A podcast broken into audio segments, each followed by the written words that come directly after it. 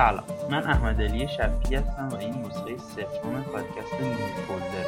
و چون اسم نرسید پادکست شد فولدر. خیلی وقت بود می‌خواستم راجع به تفکر انتقادی بنویسم. همینطور خیلی وقت بود که دوست داشتم توی دو برنامه پادکست داشته باشیم. حتی بار با مهدی تا مرحله ضبطم رفتیم جلو ولی خب نشد دیگه. حالا می‌خوام این دوتا رو بذارم کنار همدیگه و یه پادکست راجع به تفکر انتقادی بسازم امیدوارم که این اولین شماره یا همون سفرمین شماره از تعداد پادکستی باشه که یه سری حرف دارم که توشون بتونم بدم. قبل از اینکه شروع کنم هم بگم که این جزو اولین تجربه های من از پادکسته. هر مشکلی بود خوشحال میشم که اگه بهم بگین و به بزرگی خودتونم ببخشید. بریم سراغ بحث اصلی ویکیپدیا تفکر رو اینجوری تعریف می‌کنه که تفکر عملی ذهنی است و زمانی مطرح میگردد که انسان با مسئله مواجه است و خواستار حل آن است. در این هنگام در ذهن تلاشی برای حل مسئله آغاز میگردد که این تلاش ذهنی را تفکر مینامند. فعالیت برای حل مسئله از مراحلی تشکیل شده است که از تعریف مسئله به طور شفاف روشن و ملموس آغاز میگردد. با پیدا کردن راهحلهایی برای حل مسئله ادامه مییابد و با بکارگیری عملی بهترین راهحل و یافتن جواب نهایی به پایان می‌رسد. چیزی که من می‌خوام بگم اینه که خیلی وقتا ما به چیزایی برمیخوریم به چیزایی یه چیزایی بهمون به میگن و ما میشنویم بدون اینکه راجع بهشون فکر کنیم میپذیریمشون و توی ذهنمون جزو دستبندی حقایق قرارشون میدیم.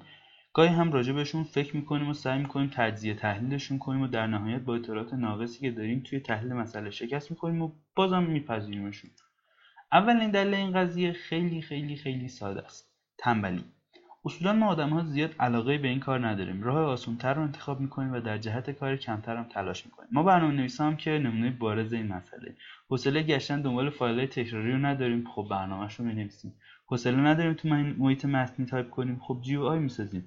حوصله نداریم فایلمون رو با فلش جابجا کنیم. خب cloud storage درست کنیم در مورد تفکر هم داستان تقریبا همینه. ما حوصله فکر کردن نداریم. چرا؟ چون تفکر فرایند بسیار انرژی بریه شما باید اطلاعاتی که دریافت می‌کنید و با کلی اطلاعات و حقایق و منطق و احساس و اخلاق دیگه مقایسه کنید و اطلاعات جدید رو تجزیه تحلیل کنید و نکته های ریزش و زیرابی های منطقی نویسنده رو پیدا کنید و استدلالهاش رو بررسی کنید تا بلکه به یه حقیقتی برسید.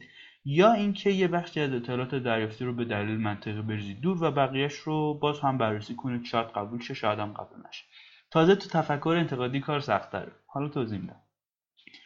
دومین دلیلش اینه که این سوال پیش میاد که خب اصلا چرا باید فکر کنیم؟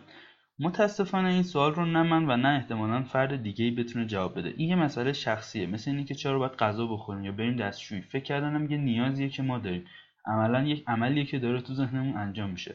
یک سری تفکراتشون رو می‌برن سمت مسائل احتمالا بیاهمیتی مثل فوتبال و دعوای بین اپل و گوگل و آی و آندروید و از اینجور چیزا. و به قول جادی هسته CPU ی گوشی.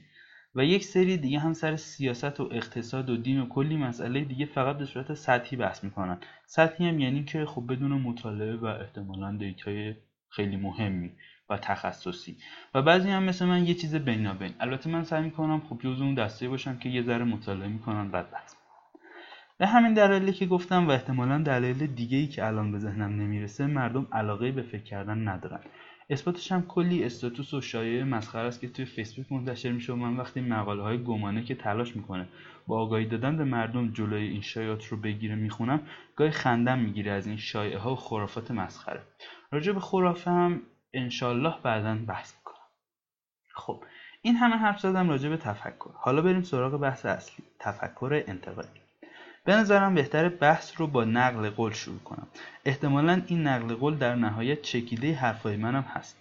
کافه توی وبلاگش می نویسه که منظور از نگرش انتقادی این نیست که یک چوب دستمان بگیریم و دنبال کسانی بیفتیم که از عقایدشان خوشمان نمیآید یا به کسانی که ایده مطرح می‌کنند توهین کنیم. نگرش انتقادی کارش مقایسه و سبک سنگین کردن دیدگاه های مختلف است. کارش این است که تنها به یک منبع خاص برای درک و فهمیدن بسنده نکند. کارش این است که به جای دنبال روی انتخابهای مختلف را بسنجد و بهترینش را انتخاب کند. کارش این است که چیزهایی که مسلم و بدیهی فرض می‌شوند را زیر سوال ببرد. خلاصه کارش گیر دادن و رومخ بودن است. واضح است که این کارها جرأت می‌خواهد. مثل ناخودآگاه ما آنچه سرشت و طبیعت ما دیکته می‌کند همرنگ شدن با جمعیت و طبیعت کورکورانه است. تبعیت کورکورانه است. خب روشن است که خلاف جریان شنا کردن و زیر سوال بردن بدیهیات جرأت می‌خواهد. کانت جزوه کوچکی دارد به اسم روشنگری چیست؟ در این جزوه کانت می‌گوید جرأت دانستن داشته باش. این این است شعار روشنگری. دانستن مستلزم همه آن چیزهایی است که در بالا گفتم و صد البته این چیزها جرأت می‌خواهد. به نظر من شروع روشنفکری از همینجاست که کانت می‌گوید. از آنجا که کسی جرأت دانستن پیدا کند. این تیکه آخرش زیاد حالا به بحث الانمون رب نداره ولی خب من چون می‌خوام همش رو بخونم این تیکه رو می‌خونم بعدا پیشنهادم می‌کنم حتما اون مقاله رو بخونید لینکش هم هست توی این پست. یکی از اجداد روشنفکر ما روشنفکرمان در گله انسانها را در نظر بگیرید که متوجه می شود شرایط عوض شده و دیگر نیازی به زندگی گلهبار نیست. می شود مستقل فکر کرد فهمید و تصمیم گرفت. کانت همان است. حالا این چون این بخش رو گفتم یه خلاصه از اون مقاله حداقل برداشت خودم میگم. کافه میگه که یه بخش اصلی که جامعه ما رو تشکیل میده یه پدیده به اسم فیدبک مثبت که میگه که ما بدون تفکر و اینا و به پیروی از جمعیت و اجتماع یه سری کارا رو انجام میدیم. مثال جالبی می‌زنه و خب خیلی دقیقتر هم بحث کرده که اینجا جاش نیست و بازم پیشنهاد می‌کنم همون مقاله رو شما بخونید. خیلی چیزا هست که ما هر روز میشنویم و بدون پردازش قبولشون می‌کنیم. چون دوست دارم بیشتر از یه شماره پادکست بدم مثال دقیق نمی‌زنم.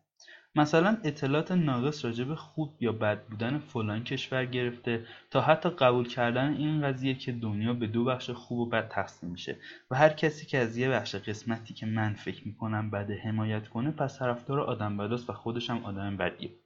یا مباحث پایه‌ای‌تر مثل مباحث دینی.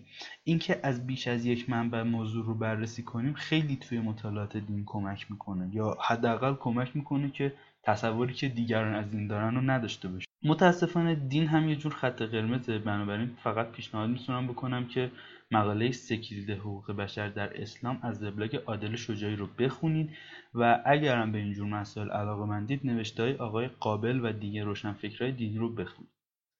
خب این قسمت اول پادکست New Folder بود. حالا New Folder م اسم و خوشحال میشم اگر بازخورداتون رو بشنوم.